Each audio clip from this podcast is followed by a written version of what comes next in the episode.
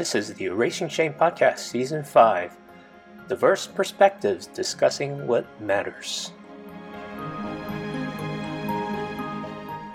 Trigger warning for this episode on body image, with mention of rape, suicidal ideation, and addictions. Welcome to the July edition of Erasing Shame. So grateful that you are watching or listening. My name is DJ Chuang, one of the co hosts. I'm joined with our regulars for this year, season five Hannah Lee Sandoval, George Zhang, and Leah Abraham. And on this episode, we have a very special guest, Cathy Trinh, who is a best selling author, keynote speaker, and CEO founder of Recruiter Hustle. And she does executive recruiting as well as life coaching and a bunch of other things as a Vietnam born mother, cancer survivor, mental health advocate, addiction recovery expert. And for those of you on video, you can see a copy of the book I have from Cathy, uh, her latest book, The Journey Mastering the Art of Slowing Down into a Beautiful Existence. I've flipped through it, and it contains her very poignant and personal story going through adversity and finding victory and healing. And it is solution oriented. So, very practical ways of helping you be the best version of yourself. Her website is cathytrinh.com. That's spelled C A T H Y T R I N H.com. And that'll be in the show notes at erasingshame.com. So, the topic today is body image and all that's associated with it. So, I'm going to hand it over to Hannah to introduce the topic, and then we'll have a roundtable conversation about it. Yeah. So, you know, this issue of uh, shame and body image I think it's a really important and relevant one in API communities, and it's not something we talk about. And this is both in a secular context and in faith based spaces.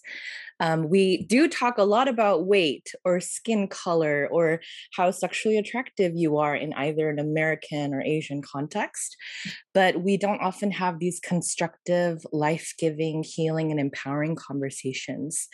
Um, I think that, you know, today having this special guest, we're going to learn all the different aspects of you know why talking about body image is so important um, but something that really came to my attention was after the trauma of the atlanta shootings where asian american women died and were victimized there was this increased attention just towards the api community in general and the trauma and violence, the increased rates of trauma and violence we've been experiencing during the pandemic due to COVID. But the truth is, we've been carrying trauma and pain a lot longer than just during COVID. Um, and really, it's been um, just as much as it's been external, it's been internal. And what I'd love to hear about today and discuss with you all is how body image is not just about our physical bodies, but it's really an external, internal, integrated thing. And we are embodied souls and how do we have these healing life-giving insightful conversations where we can find more freedom and really kind of pick apart the ways that we're kind of embattled uh, in terms of body image and expectations from both sides american culture and asian american culture. Do we want to um, invite Cathy then to tell part of her story awesome well thank you so much i'm I'm so honored. I'm so honored to be with uh, four amazing individuals. And thank you so much for al- allowing me to share my story and bringing me on this show and this podcast. Um, hi, everybody. My name is Cathy Trinh. I live in Orange County, California. I am a refugee immigrant from Vietnam. When I was two years old, um, my teenage parents and I we escaped Vietnam, and by God's grace, we were um, we were picked up in the middle of the sea after seven days lost at sea, and um, I came into the United States here um, by 1980, and I've lived in Orange County pretty much all my life. So I'll just give you a little bit, um, a, a, condensed version of my story, and we'll get into right into the to the meat and potatoes of you know why we're here today. But um, you know, I, I grew up in a very gang infested area of Orange County, California, um, and so you know my look is a little bit more different. You know, I've, I've got tattoos. I used to have a lot of piercings. I dyed my hair. I wanted to, essentially, it was like I wanted to fit in, you know, to the environment, right? We become the product of our environment. And that's what happened. And, um, you know, I, but, but I also like, I also had multiple different communities that I was involved in. You know, I, I loved um, I loved arts and I loved music, and so I I went I joined the band, right? So I played a clarinet for seven years. I know you can't really can't tell I was a, um, a uh, perf- like somebody that would perform um, with an instrument, right? And then um, also I loved I was a very I was a big tomboy too, so I loved sports. I played volleyball, basketball all sorts. But then um, I, um, you know, I went into high school and then college, and um, you know, there there's a lot in between that happened. But one of the pivotal moments that made me begin to start looking at my body in a um, disgusting way or uh, hateful, um, I ended up on a basketball game i came down on a rebound and i and um, as i came down on a rebound my knee got knocked out of its socket. And so from there, I got dislocated knee, like patella dislocation. And I immediately, um, the doctor suggested surgery without any type of research or anything like that. My mom said yes. I was only 13 years old at the time. And I ended up with a seven inch scar on my right knee at the age of 13. But what happened when, when that happened, when I, I started gaining weight, right? Our, our parents really love us to take care of us, want to feed us us and take care of us. And so, with maybe a little bit of um, feeling sorry for Cathy, she fed me and I ate. So I started eating. I started gaining a lot of weight, um, and I had like like um, atrophy in one leg, and it just I looked really off. But I was still very like my mind was sharp, my body was a little bit set back, but I wanted to go. So I, I we discovered um, uh, weight loss pills. And that was the beginning of my the rest of my life and um, you know just for a little bit of uh, for those who don't know my background i um, I, uh, you know, essentially, I, I'm I'm an author. I'm an internationally published author for two books. Um, I'm coming out with my third one. I also own a um, company. It is an executive search firm. So I've been in a very professional environment for a very long time. By God's grace, I was able to um, stay with that industry for um, over 22 years, and um, and I also have a lot of passion for individuals that have mental uh, health issues because what happened from the span of 13 up until the age of 22, I began to have a mental disorder. And the disorder was an addictive, very addictive personality. And so I am an addict in long term recovery and I can definitely go into that a little bit more. But um, uh, you know, the, the the topic of body image issues and disorder is very relevant, and you know, during this during this time frame, and um, you know, and I definitely can get into more of that. Um, you know, I'd I'd love to hear from our other co-hosts. Um, you know, as uh, Asian American Pacific Islander men and women, what are ways that you've experienced difficulty or struggle too with body image? And if you have your own stories that, you know, might find connections with Cathy's as well. I can go. Um, I've, for the most part, been pretty late bloomer on almost all aspects, and that also includes when I started my body dysmorphia journey. Uh, I, I remember in seventh grade, like um, I had a friend point out, I was like, wow, Leah, you have a pretty flat belly. And I was like, is that good or a bad thing? I've never really considered like what does your belly curvature mean and how what that means. Um, and I've always been a bit resistant to the culture that I was growing up in. I grew up in India, and so colorism was a huge thing there. And so um, when we were encouraged not to go out in the sun or anything, I would, I had a competition with my friends to see who could be the darker one, right? And, and so there was always a rebellious side growing up, but I think it's been in the past 10 years where I think I've been really catching up to um, the society's narratives, I would say, um, an intersection of what my body should look like and um, what a woman should look like, what um, an Indian woman should look like.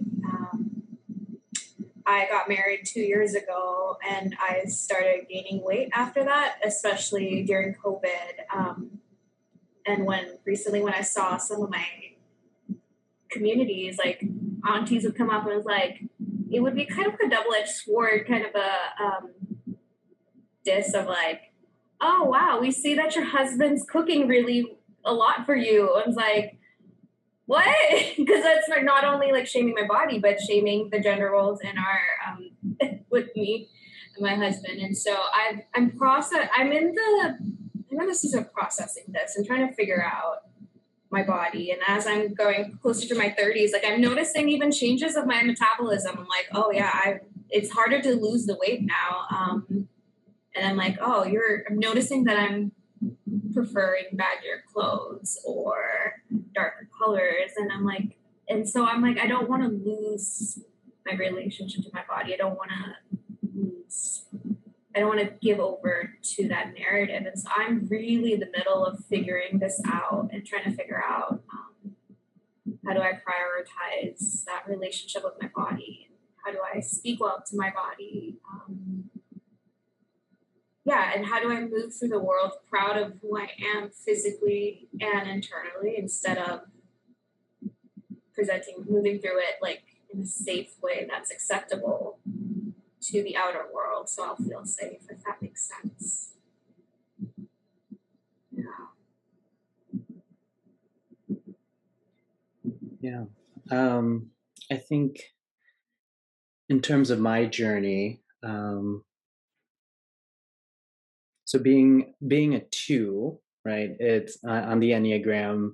There's the issue of wanting to focus in on yourself and wanting to simply live through helping others and helping them achieve who who we know they can be right and there's a sense of self-fulfillment in that um, because it feels better to help someone through their issues rather than dealing with my own um, so i can be a stuffer at times um, but also being a seven um, there's this experience in which i am just completely indulgent. Um, i too have a very addictive personality and thankfully i have a wife who can reel me in and really help me process through okay is this really something i need? Is this an impulsive thing?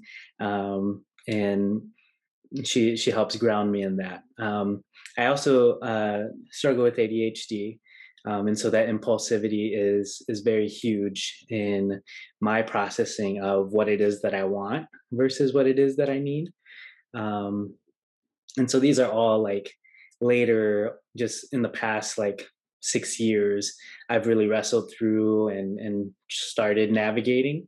Um, but as a kid, um, I grew up in a house of nine children. I'm seven of nine, um, and I had four older brothers, two older sisters, and in that space. Um, it was really difficult because we're all vying for attention um, and and trying to uh, be heard, be seen. Um, and oftentimes I felt like the forgotten child. Um, but at the same time, I have this Joseph complex. Um, and I don't know if my family's ever going to listen to this episode, but if they do, like we've we've worked through some of these things, so it's not like I'm hanging dirty laundry or anything.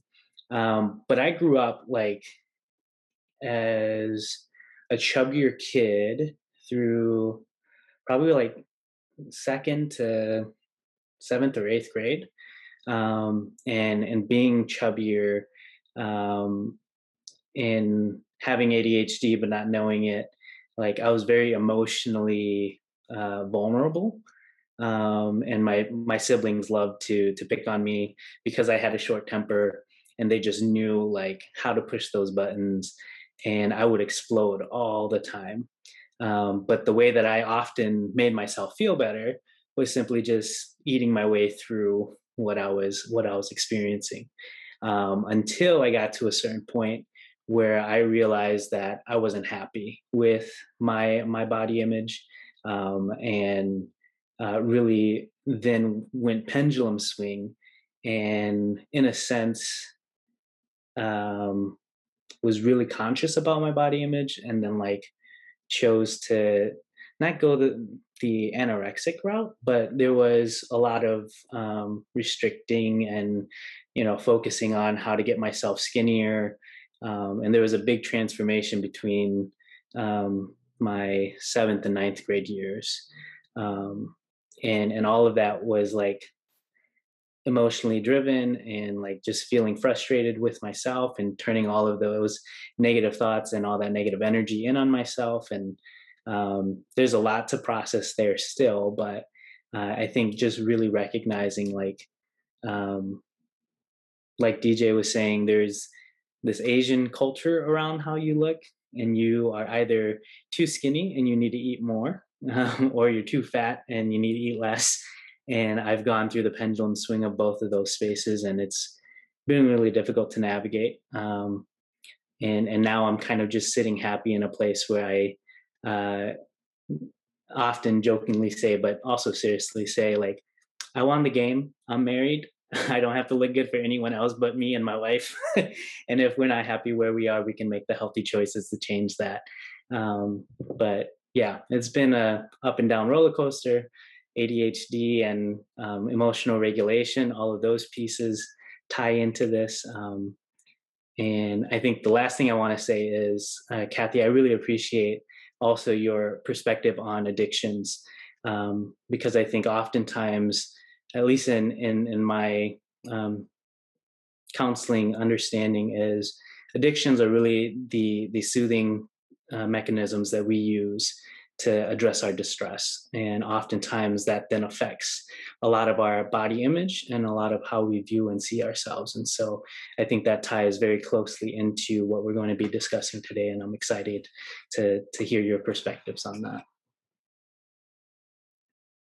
DJ, did you want to share anything as well?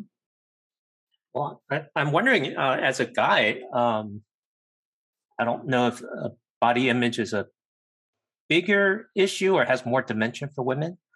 Mm-hmm. Um, but as a guy, uh, to build on what George said, uh, we were visiting my uh, in-laws in Huntington Beach um, just the other night, and uh, the the the energy and the focus was them wanting to feed us, even though we had dinner. So we had to repeatedly tell them, "We had dinner, we had dinner, we had dinner." They still wanted to feed us. They wanted to give us something to eat. It's as if um, uh, saying "Did you eat yet?" is the uh, Chinese or Asian way of saying uh, "We love you."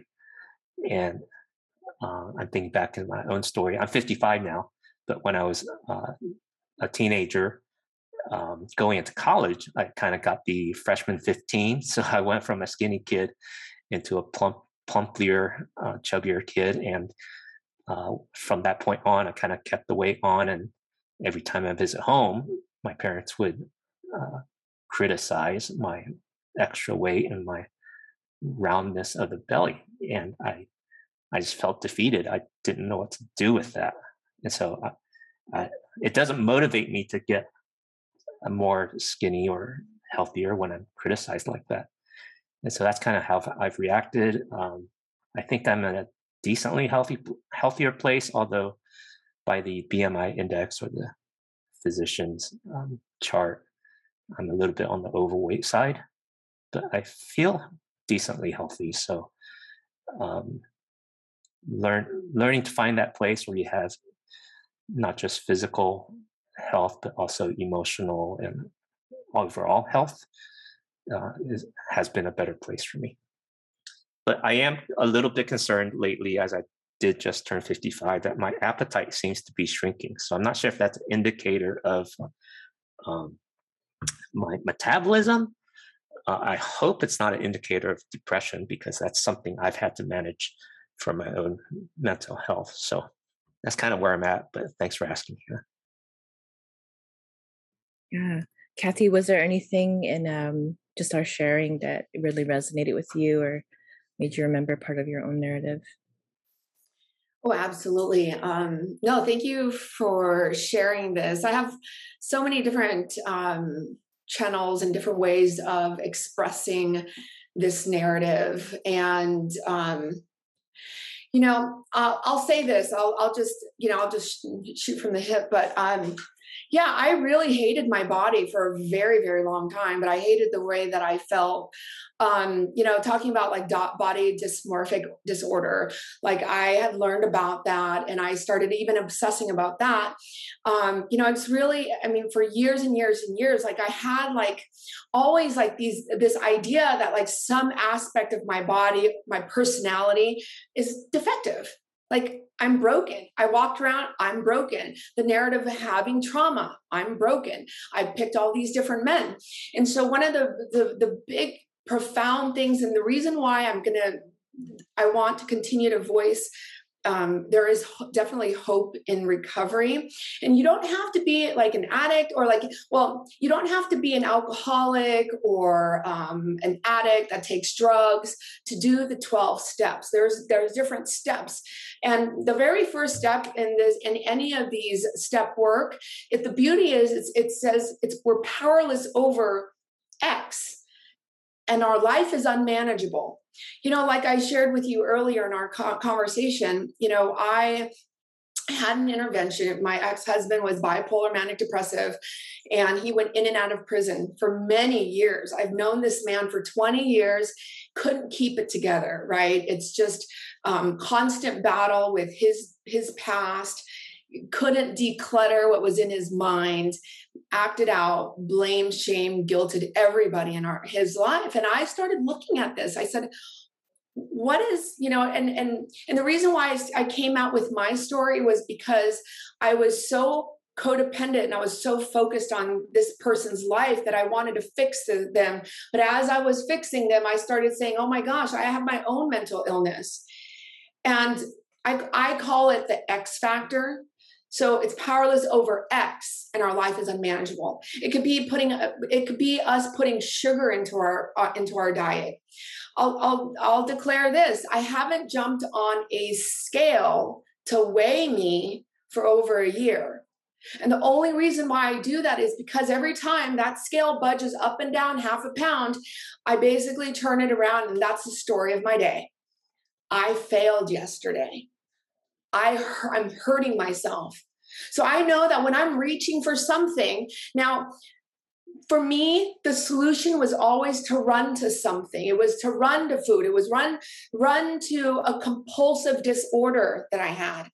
You know we can we can label it anything. It was a disorder. It was basically whether it was um you know uh, like it was crunchy sugar or whatever the case was right? Like sweet crunchy, sour, like it, it had to be something, um, oral fixation or whatever it was, but I had to run to something. And the only reason why I was so chaotic, I, I kept on telling myself, I said, maybe someone should maybe i should get my braces and my jaw shut down. Maybe i should go get gastric bypass surgery. Because i thought all those were a solution to that what was centering in my addictive mind they say in our program is that the problem centers in our alcoholic mind.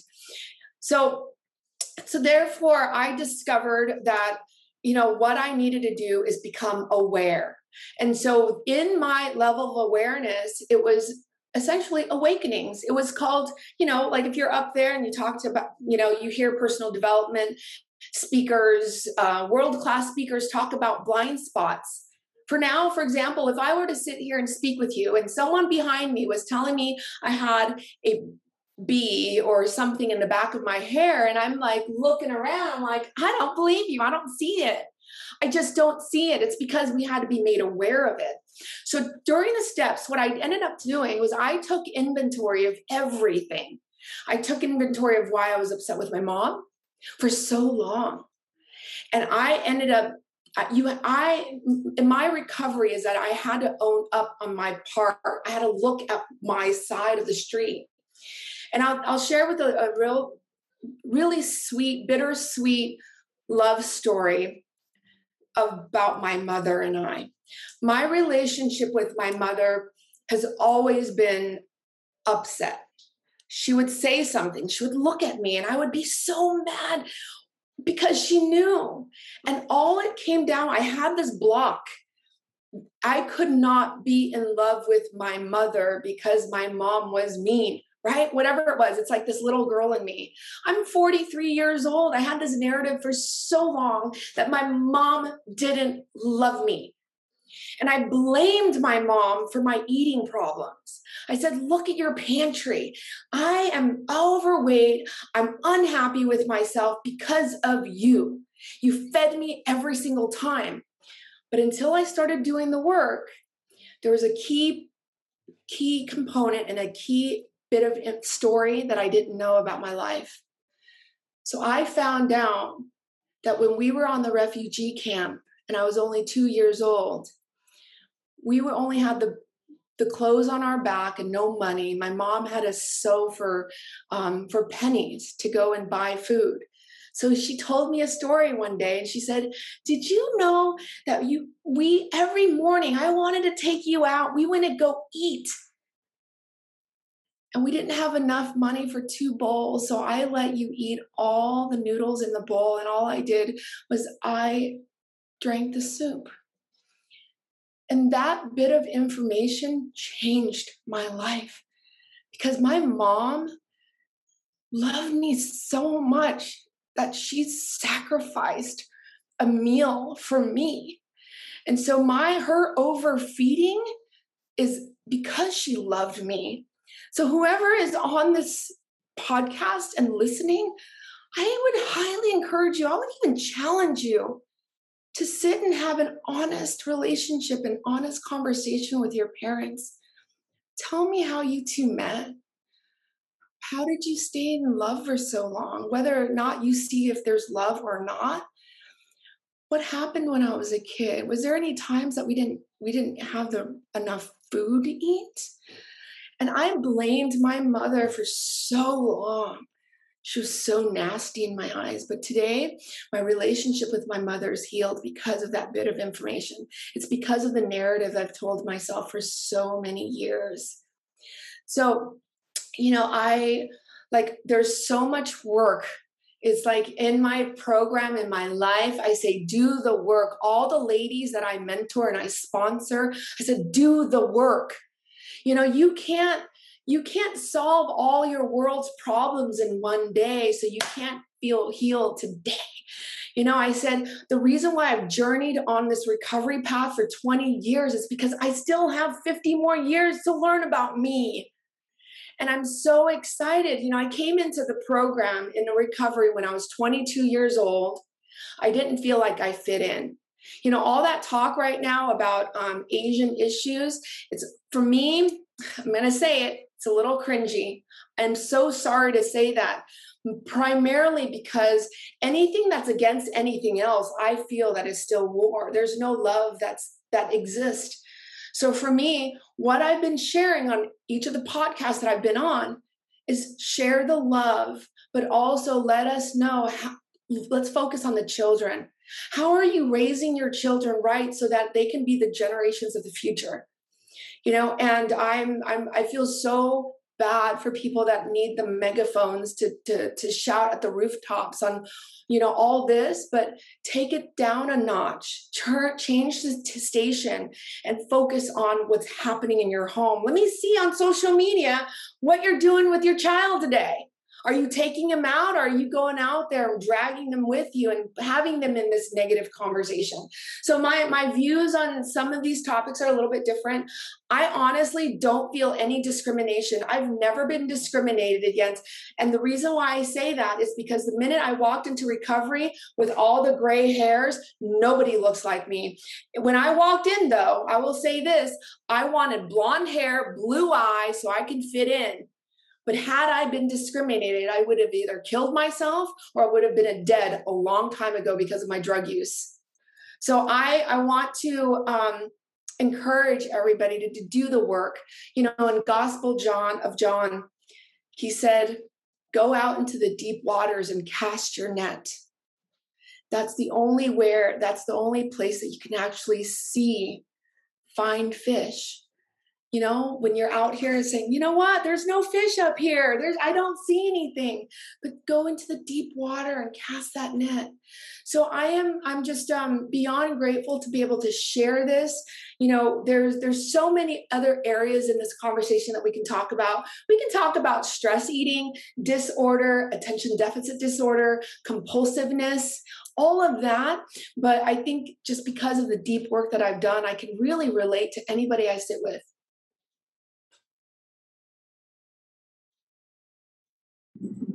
thank you so much, Cathy, for sharing that piece of you and of your mom. Um, I'm really, I'm really grateful that you were, that I had the opportunity to go deeper in that work with her, right? Um, find that root. Um, something I've been thinking about as I was hearing you speak, and you're right, we can take this so many places, but I'm also curious for all of us living in North America of where living in societies where the primary narrative says that Asian American bodies aren't attractive or Asian American bodies aren't desired. Like that's, um, and that's where a lot of the fetishization um, issues and all of that stem from. Um, I, I, I, guess I'm trying to figure out, um, trying to link and understand in terms of our relationships our body as affected by whiteness and white culture and how that affects the way we move in our specific geographic locations. I'm curious to hear your guys' thoughts and experiences about that. Um, George, did you want to answer that, or Hannah, or would you like me to share my experience. Cathy, if you have something to say, please have at it. You are a special guest today. oh my goodness. Thank you so much. Um, so I got my first tattoo because I was so in love I was so in love with um, an Asian person of my culture. And I was 15 years old at the time. I remember we had, and we ended up having matching tattoos also, right? And we ended up getting, you know, like I think he was, I don't know, a gangster or something. So we did the whole, you know, um, marking, ceremoniously marking our bodies with cigarette burns. I don't know if you remember any of that, but um, at the time I was really young. I was 15 years old. And what happened was on my way and this is this is something i documented in my journal as well as my book. There's a whole um, that was my first spiritual awakening in, in chapter three of my book. It's called the awakening. And i remember i had ditched school that day because i was so in love with him. And unfortunately i made a huge mistake and i was hitchhiking. So i, I tried to hitchhike to huntington beach and unfortunately i jumped into the car with somebody that had um, that wasn't good. Um, i'm sure now I, you know i've forgiven this this elderly man who was a complete stranger. So i was part of the you know being raped by a, the 2% of um, somebody a stranger essentially. And at that point everybody in my life became predatorial you know even the person i was with i felt like didn't feel safe around him. And so i started because of that awakening allowed me to pay attention to my surroundings. And i and it was the fear but also the control aspect of it all. So i began i ended up controlling everything in my life. I said you know I'm going to get more tattoos. I'm going to get um, cosmetic surgery. I'm going to look a certain way so I can move around in my different communities a certain way. Um, in Napoleon Hill's um, in Napoleon Hill's Think and Grow Rich book, if you read chapter 11, there's something, uh, the chapter is called Sexual Transmutation. So I had read that years and years ago, and I just knew that sexual energies of one of the strongest energies in the entire world and it's so powerful.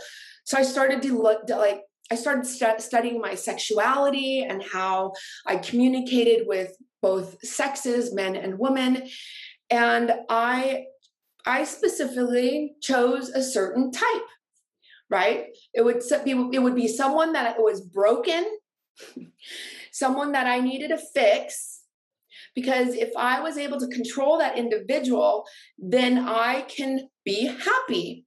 And it was a game that I played with myself for years. And it didn't matter. If you were a 10, I'm going to control you and I'm just going to learn about you. I'm going to manipulate this relationship. And then when I felt a little insecure, I'm going, or uh, when I'm on top of the world, I'm going to look for someone that I would date, someone that's you know less attractive right? So we got to be real here you know? There's uh, there's levels of or different types of people that we'll date like so there's like a seven eight nine ten or whatever the case is. But I, it was all control and i just and ultimately what happened and it didn't matter who this person was i started falling heavily into my sex and love addiction, which I wrote heavily about on my book. It's a very raw and authentic um, storytelling of what happened to me and why did I get so out of control with this? And honestly, at the end of the day, it's not just our body, it's our mind, body, and spirit. I was spiritually sick for so long. And when spiritually sick people, energy attracts like energy. And I gravitated towards those who were just as broken as me at this time.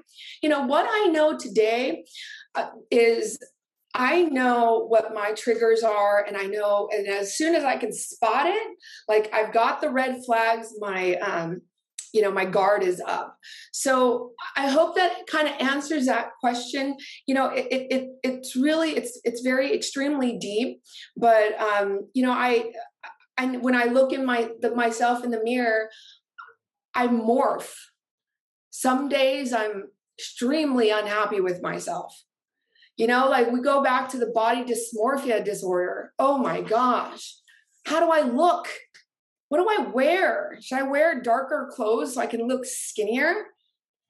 How do I feel about myself? Um, you know and it, it ultimately it, it, caused me a lot of anxiety it caused me a lot of extreme severe depression and there's also what what i call generational and cultural depression too. I was depressed for a long time. Mom said i would didn't look pretty enough so i'm like okay let me go ahead and change some of my features. You know at one point i was blonde as a blonde you know caucasian lady and others i would like i would you know and then i wanted more tattoos. I wanted to cover up my body because i had so many scars. And i mentioned earlier to you that the first scar that i have is seven inches on my right knee you know it's it's lopsided uh, to be honest. If i put both of the knees down one side is higher than the other. I know it but people visually outside they don't know it. So i'm constantly looking at it constantly feeling it you know and and the dysmorph and it's it's an obsession. I you know even to this day and i'll be completely honest i still look in the mirror at least 10 to 15 maybe even 20 times a day. You know i would pass by a windows shop and I would look at the mirror to see if my arms look thinner than it did 15 minutes ago in a different mirror. But it's an obsessive compulsive disorder. Or if I'm on FaceTime or if I'm on um, an interview with someone, I'm constant. I have to practice. It's a practice. You know, and that's why in recovery, we say 24 hours a day. We only have one day at a time. Because at any instance, I can w- be feeling confident about myself, but I'm going to walk outside and someone has a way cleaner and better looking car than I do. And all of a sudden, my self confidence goes to, you know, down to the ground. So it's being aware and it's to it's also doing the work um, definitely i mean i know there's a lot of uh, podcasts out there right now talking about self-love and self-care. That's so it's it's i know nowadays it's kind of cliche but we have to stay so diligent on that. It's almost like using that as a spiritual tool set because there's so many so much brokenness out in the world. You don't know when you go and speak with someone or enter in a new conversation with someone at the grocery store and they're wallowing in your their misery you're taking their energy with them. So you got to have a spiritual toolkit to be able to talk your way out of that and say okay you know we in in also in recovery we say that we can't think our way into right living. We can only act our way into wellness. We you know so it's an action oriented program. You have to go do go do yoga make your bed in the morning brush your teeth.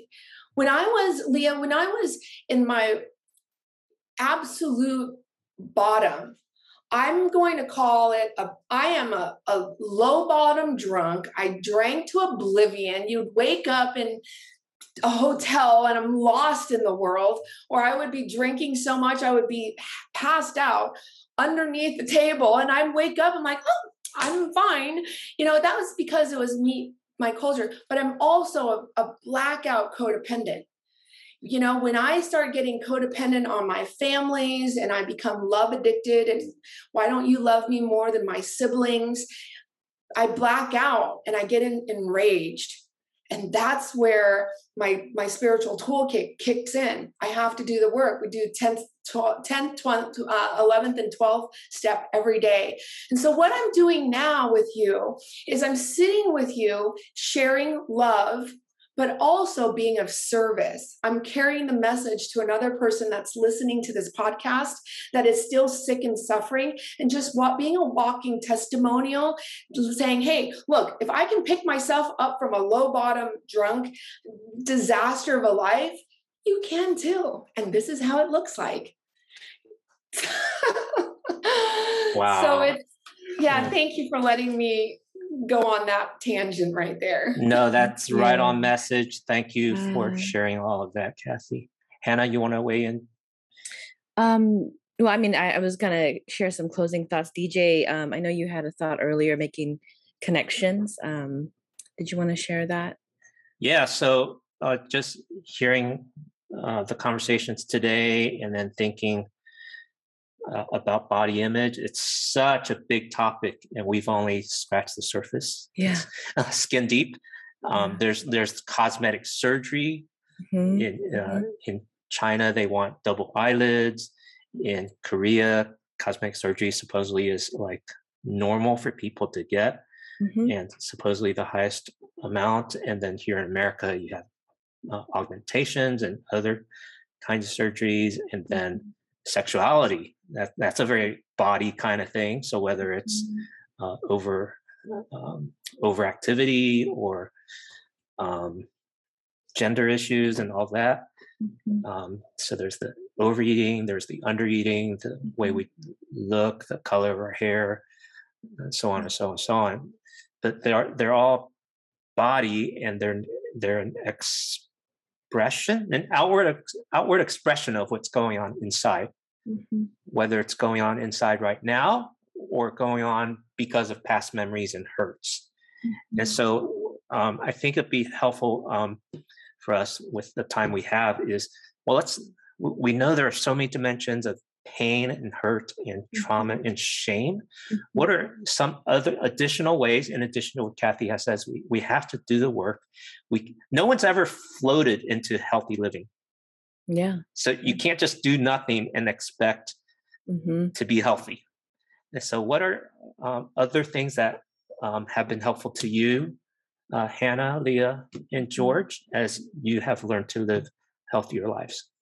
Yeah. Um, I mean, I still journeying through mine. Uh, my journey has changed greatly after giving birth to my first child um, and now you know expecting a second. So having a mother's body is a completely different thing uh, and a new thing relatively.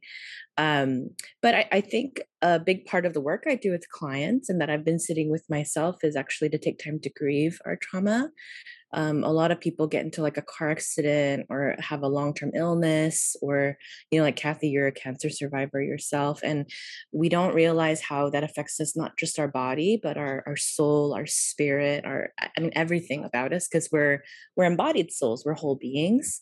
But taking the time to realize like how did i kind of end up here? You know was i just overeating? Uh, was it my unhealthy diet or were there other actual like relational issues where i needed um, practice boundaries cut some people out change my work situation leave a toxic abusive relationship. Um, but sitting in like you know cathy mentioned taking inventory and then kind of looking what action steps do i need to make and what support do i need to move in that direction?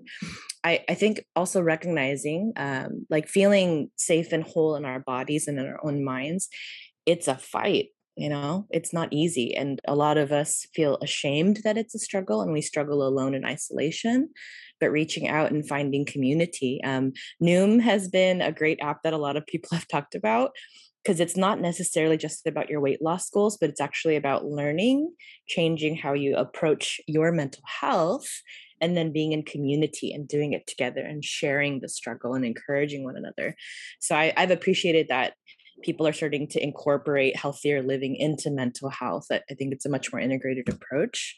Um, but you know, I think that the the big thing that is kind of shining for me today from our conversation is that healing's often found in transformed relationship right not just i lost the weight because i changed what i eat but my relationship to god or myself or my family members my partner, my friends, um, food, you know, and other things. I, I think that was really key. And I, would love to hear, you know, how other people have found healing, wholeness, empowerment, and how are we caring for our bodies and our souls in a really integrated way.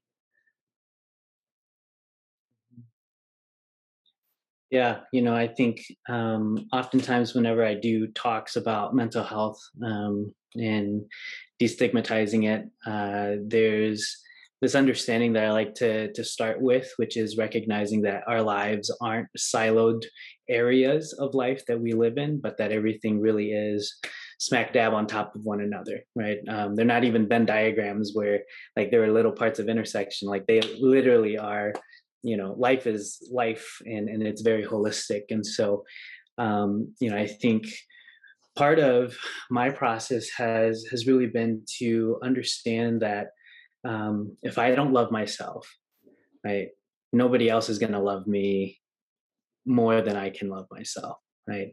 Um, if I don't start in that space of loving myself and knowing that I have worth and knowing that I have value, right, despite what I look like, despite um, you know the choices that I'm making, right, it's it's going to be really difficult to receive love from other people, right? Um, and you know in in scripture right the second greatest commandment is um you know to love your your neighbor as you love yourself right?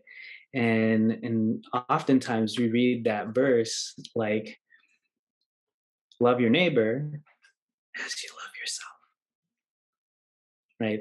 That that second half of that verse really doesn't apply right? We we don't know what it looks like. We don't know how to do it right? And so we think to ourselves oh i can't love myself because if i love myself i'm going to be seen as arrogant. I'm going to be seen as prideful. I'm going to be right casted in this certain light and and society kind of teaches us that.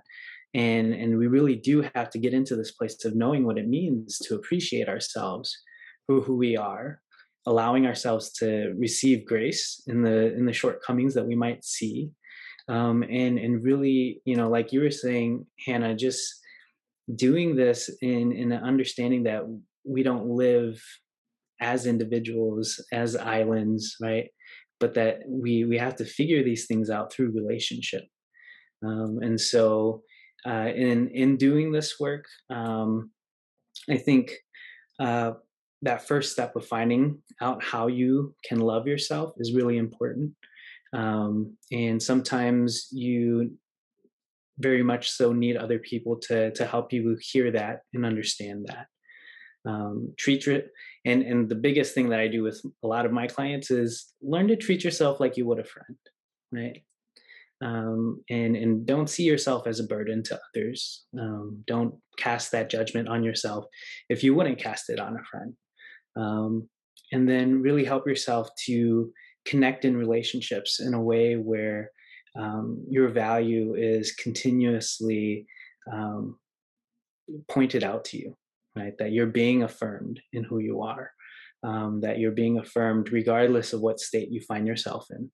Um, and it's through those relationships that you're going to come to an understanding that uh, when you aren't happy with where you're at, um, that you can make the choices intentionally to to become the kind of person that you want to be. Um, and just being a therapist, I'm going to throw this out there too. Mental health care is preventative, and it's it's it's not just reactive for for individuals who feel like they are struggling if you're doing well go see a therapist and just process through things uh, like cathy was saying do that work to see where there might be some some lies that you've had to tell yourself to survive through difficult traumas so that's that's my two cents that's good advice. Things that have helped me, um, I think a lot of, I follow, um, I have friends who are embodiment coaches or somatic um, healers, and I think just learning from them has been really good, and it's helped pushing me to have a relationship with my body one where I'm treating it with the kindness and gentleness as the same gentleness that like I think of my spirit craves or I wish other people would treat me with. I have I'm trying to relearn of treating my own body that way um, and trusting it um, and leaning on its own wisdom. That's been helpful. Um, shout out to Tara, uh, Tara Tang. Uh, she's Canadian Asian. I think she's Singaporean Chinese um, who does this work, and I think she's just really amazing in see, being able to see it from through intersectional lenses, um, and also finding just small ways of rebellion for myself. Um, I think part of my decolonization journey is understanding that um, whiteness devalues my body, and I can't let that narrative um, win in me, and so finding ways where I'm expressing my identity identity. So whether it's like whether it's incorporating little pieces of my culture into my everyday um, outfits or just embracing like I don't shave the arms on my hair because I love it and I don't I don't want that beauty standard to win out right and so like being finding small ways to rebel against beauty standards and colonial expressions of beauty has really also been helped me to advocate for myself and my body and how I move through the world. Amen. All right. Well, as we're wrapping up, I want to thank uh, Hannah, George, and Leah for being our co-hosts in season five. Thank you so much for help, sharing some helpful tips in terms of living well, uh, completely holistically, body, mind, and spirit and it reminds me um, all of us come from different uh, spiritualities on the spectrum with some christian influence and uh, even the bible uh, that some people overuse to uh, over spiritualize that um, the, the scripture also says that the body is the uh, temple of the holy spirit and so uh, we're both spiritual and physical and having um, all of that in sync and harmony is really important. Cathy, I want to give uh, give you an opportunity for a closing word. Thank you so much for making the time to share with us your personal story and digging deep, really, um, just about how painful and yet how powerful our bodies can be when we can do the work uh, towards health. Oh, absolutely. Thank you so much um, Hannah, Leah, and George, and of course DJ for inviting me here. Um, what my closing uh, thoughts on this uh, conversation and to summarize everything, you know, it took me a long time to believe in something that was a that was bigger and stronger than me. Um, I I ran on my own will for a very long time, and and it it got me to it got me to my knees and my bottom. But um, there's a acronym that I've heard. It's called uh, well, God. So it's the I I received the gift of desperation. It really was. It was. I was. I was extremely desperate, and a lot is at stake for me, guys. You know, if I don't do the work on a regular basis, and if I don't lend my hand to another person and being of service, not only that I don't feel good about myself. My peace and serenity is at stake. My relationships are at stake. My my life is completely unmanageable.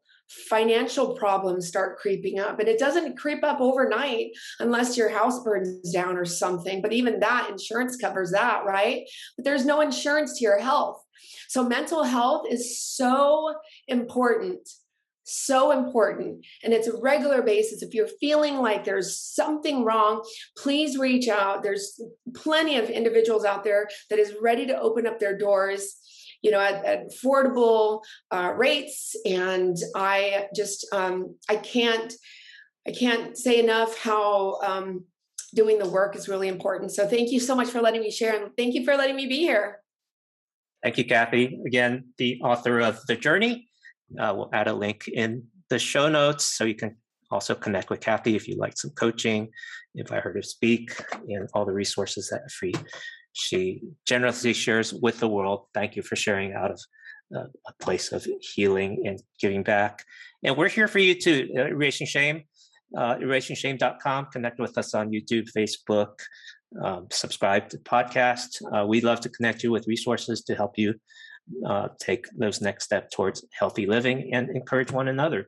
Uh, I just compiled this, uh, being July, I just compiled a list of uh, therapist directories for BIPOC people of mm-hmm. color. New York Times just uh, came out with a recent article about how uh, so much of mental health resources have been dominant culture white and yet now there's uh, growing voices and directories and websites that are beginning to change that. So that'll also be in the show notes at erasingshame.com. Thank you for tuning in. Drop us a line anytime. Bye bye.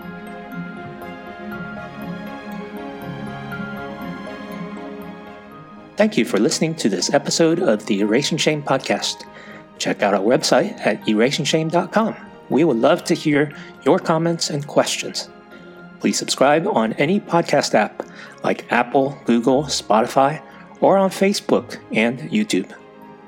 And please add a rating, a review, and a share so more people can experience the freedom and healing that comes from erasing shame.